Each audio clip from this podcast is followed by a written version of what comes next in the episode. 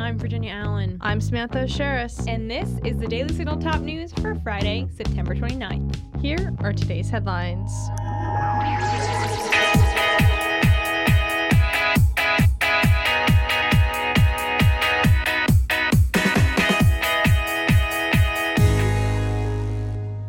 California Democratic Senator Dianne Feinstein has died.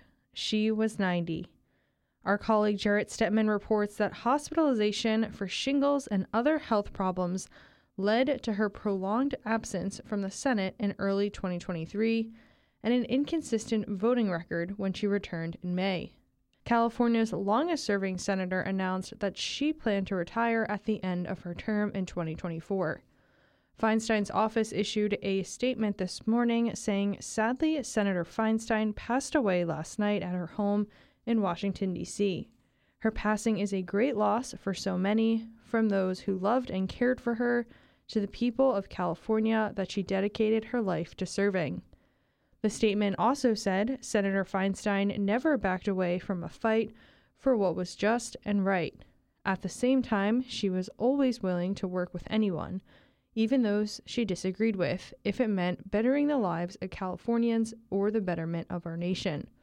President Joe Biden said in a statement today that Senator Dianne Feinstein was a pioneering American, a true trailblazer, and for Jill and me, a cherished friend. In San Francisco, she showed enormous poise and courage in the wake of tragedy and became a powerful voice for American values. Senate Minority Leader Mitch McConnell, a Republican from Kentucky, said on X, formerly known as Twitter, that Senator Dianne Feinstein was a true friend, an historic trailblazer, and an impactful advocate throughout her life in public service. The Senate is keeping her loving family and loyal staff in our prayers.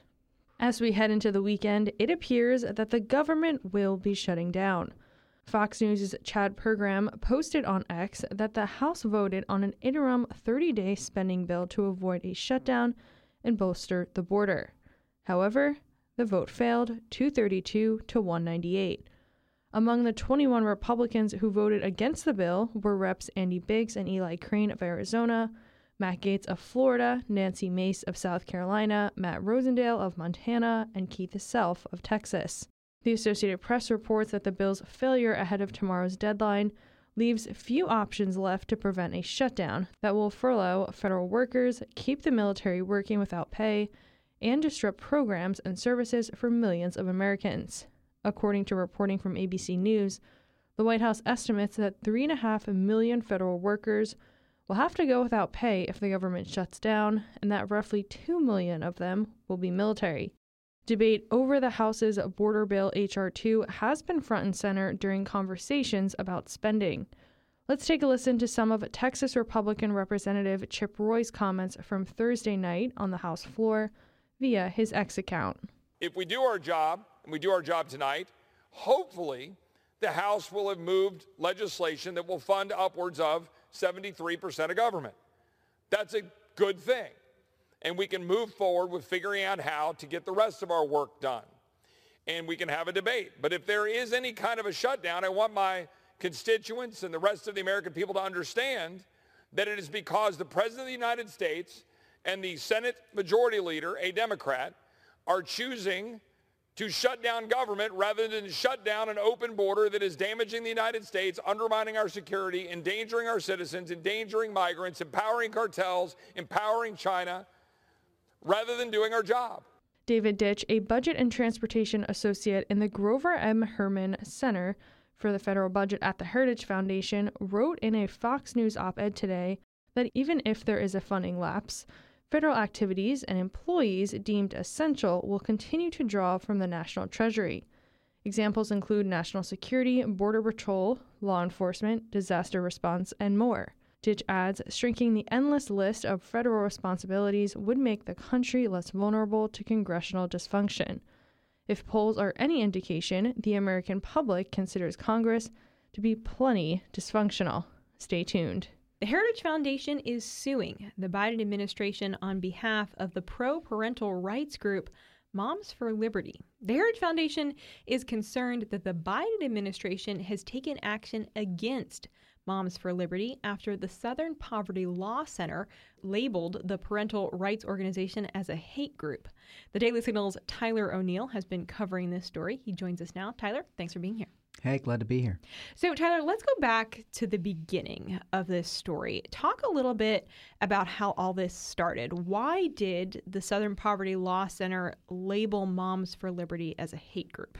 Yeah, so the Southern Poverty Law Center really cut its teeth and gained its reputation by suing KKK groups into bankruptcy mm-hmm. in the 1980s. And then in the 1990s, it kind of ran out of KKK groups to go after. Hmm. So they decided, well, why, why don't we expand the definitions a little bit? Let's go against skinheads. Let's go against people on the on the fringes. And then eventually they decided, well, you know what? we're not big fans of those conservative groups over there, and we can claim that they're haters too, and we'll just say they're anti LGBT, anti Muslim, mm. anti immigrant. And so they expanded into attacking conservative groups like Family Research Council and Alliance Defending Freedom. Fast forward to June of this year, when, and the SPLC has a long history of having an education arm called it used to be called teaching tolerance now tolerance isn't woke enough for them so it's learning for justice hmm. uh, and that group has long pushed transgender ideology it's pushed uh, critical race theory it's very on the left so it made sense that they weren't big fans of parental rights groups like Moms for Liberty. But I didn't expect them to put as many of the groups on the hate map as they did. So in June, they released their annual hate map, which was months late, hmm. and it had hundreds of organizations they called anti government extremist groups. It's interesting, they didn't technically call them hate groups, but they're on the map with the KKK nonetheless, and everybody knows what it means if you're on that map. I mean, there was a terrorist who targeted the Family Research Council because it was on that map. Wow. So, like, this is this is a real thing. So they put them on there and they said these are anti student inclusion groups. They're mm. anti government extremists because Moms for Liberty says we do not co parent with the government. So apparently that is enough to make you an anti government extremist these days. Wow, interesting. Okay. So then how does the Biden administration play into this? Because the SPLC is a nonprofit, Moms for Liberty is a nonprofit. So you can right. see you have two different nonprofits with very different ideologies fighting essentially one another, standing in very different views. But then, how is it that the Biden administration has become a player in this to the point where now the Heritage Foundation is suing the Biden administration regarding their involvement here? Yeah, so the Biden administration has used the SPLC uh, as a resource. You know, the FBI notoriously went after radical traditional Catholic hate groups, citing the Southern Poverty Law Center in that memo this past January that was exploded in February. And uh, thank God they rescinded it, but we still haven't gotten an answer as to how this actually came about and whether the FBI considers the SPLC to be a reliable source. Um, so we had that, but then we also saw that President Biden himself met with SPLC leaders and staff at least seven times, mm. and their leaders and staff went to the White House at least 11 times since Biden became president. Add the fact that the National School Boards Association sent that horrific letter, which we later learned the White House requested, comparing parents, concerned parents, to domestic terrorists. It sends up a lot of red flags. And so we're the Heritage Foundation, the Oversight Project, is rightly thinking the Biden administration seems to think of parents as a potential domestic terror threat. The SPLC is saying they're similar to the KKK. Are they working together? And we need to know why, because this is a huge issue.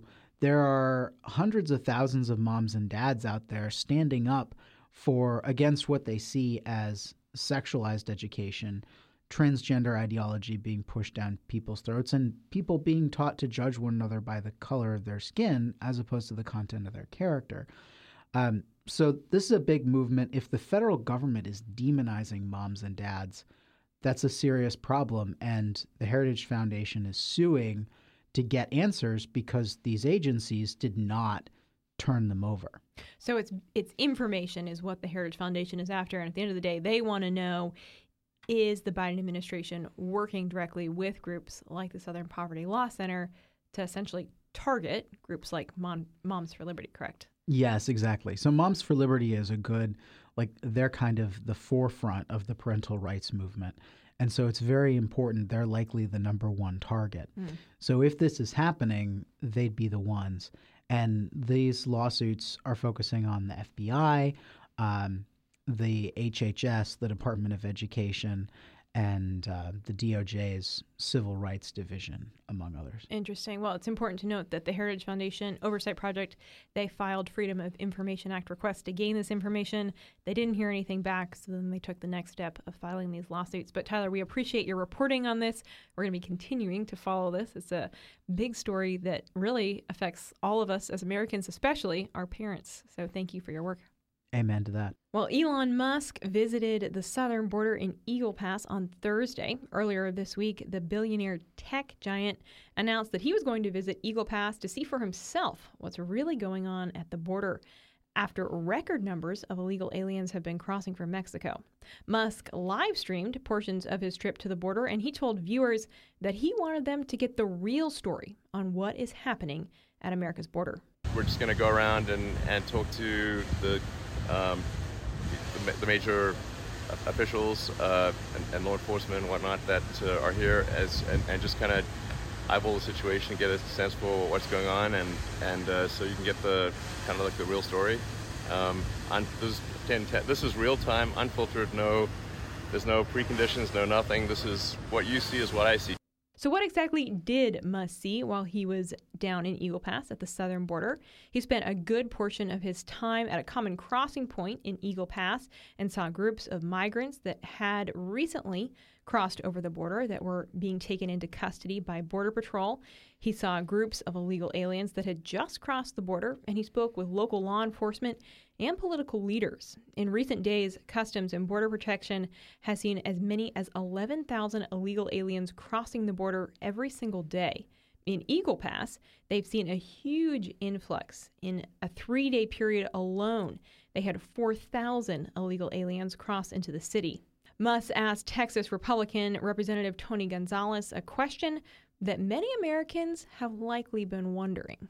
Is this normal, or, or, or, or, are we, you know, are we seeing an accelerating crisis? It's not getting better. It's getting worse. Last Friday was the was last Friday a week ago was a historic number, eleven thousand people that came over. Okay. Uh, and then on Monday that number increased. Today is Thursday, and that number increased. We're only going in the wrong direction. This is a week. What happens two weeks from now? Uh, it, it, it's the wrong way. Among Musk's posts on X during his trip, he asked, Why do so many American politicians from both parties care a hundred times more about the Ukraine border than the USA border? One of Musk's videos from the border has already gained nearly 80 million views on X, and his trip has been widely covered by the media. Now the question is will Musk's trip lead to any changes at the border? We'll find out. We have some sad news to report out of Pakistan today. More than 50 people were killed by a suicide bomber while dozens were wounded during a celebration for the Prophet Muhammad's birthday. The Associated Press reports that a witness told the outlet, I had blood on my hands and clothes from carrying wounded, and that I will never forget these painful moments. People were crying in pain. The U.S. Embassy in Islamabad, Pakistan, tweeted The Pakistani people deserve to gather and celebrate their faith without the fear of terror attacks like the ones today in Baluchistan and KP. Our hearts go out to the victims and their families. We will continue to stand with Pakistan in the face of these vicious attacks. Another blast was also reported out of Pakistan on Friday. CNN reports that the blast took place during Friday prayers at a mosque near Peshawar city and killed at least four people, while 11 others were injured. CNN also reports that no group has claimed responsibility for the attacks. Finally, today, a state of emergency has been declared in New York after heavy rains have led to flash flooding. In New York City, the flooding has caused subway delays and road closures. Earlier today, New York City Mayor Eric Adams said, I want to say to all New Yorkers This is time for heightened alertness and extreme caution. If you are at home, stay home. If you are at work or school, shelter in place for now. Adams says the city could see as much as eight inches of rain before the end of the day. Video shared on social media shows cars moving slowly through water filled streets in New York City, and some cars are getting stuck in the high waters. For all of our Northeastern listeners, we hope that you stay safe this weekend. That's going to do it for today's episode of the Daily Signals Top News. If you haven't had a chance, make sure to check out our morning show right here in this podcast feed, where we interview lawmakers, experts, and leading conservative voices. On Monday morning, our colleague Tyler O'Neill, who joined us just a little bit earlier in the show, is going to be sitting down with D.A. King to discuss his battle against the Southern Poverty Law Center. Also, make sure you subscribe to the Daily Signal wherever you get your podcasts and help us reach even more listeners by leaving a five star rating and review. We read and appreciate all of your feedback. Thanks again for being with us this Friday. We hope you have a wonderful weekend. We'll see you right back here Monday morning. The Daily Signal podcast is brought to you by more than half a million members of the Heritage Foundation. Executive producers are Rob Bluey and Kate Trinko. Producers are Virginia Allen and Samantha Aschieris. Sound design by Lauren Evans, Mark Guiney, and John Pop. To learn more, please visit dailysignal.com.